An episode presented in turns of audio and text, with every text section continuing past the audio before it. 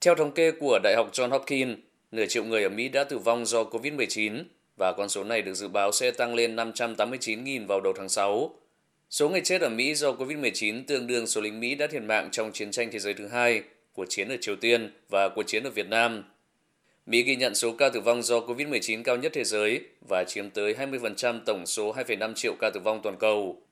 Số ca nhiễm mới và tử vong hàng ngày ở Mỹ đã giảm trong vài tuần qua, mặc dù số người chết do COVID-19 vẫn ở mức 1.900 mỗi ngày.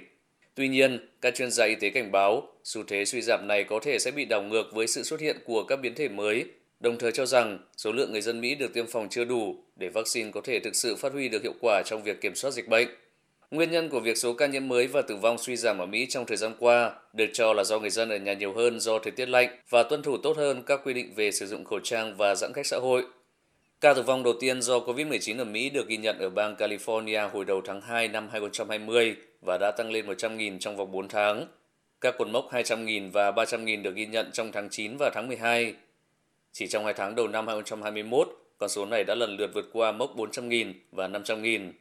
Tổng thống Joe Biden và Phó Tổng thống Kamala Harris trong ngày 22 tháng 2 sẽ tham dự một sự kiện ở Nhà Trắng để tưởng niệm nửa triệu người đã chết vì COVID-19 ở Mỹ. Tổng thống Biden sẽ ra lệnh treo cờ rủ tại các cơ quan liên bang trong 5 ngày để tưởng niệm các nạn nhân của COVID-19.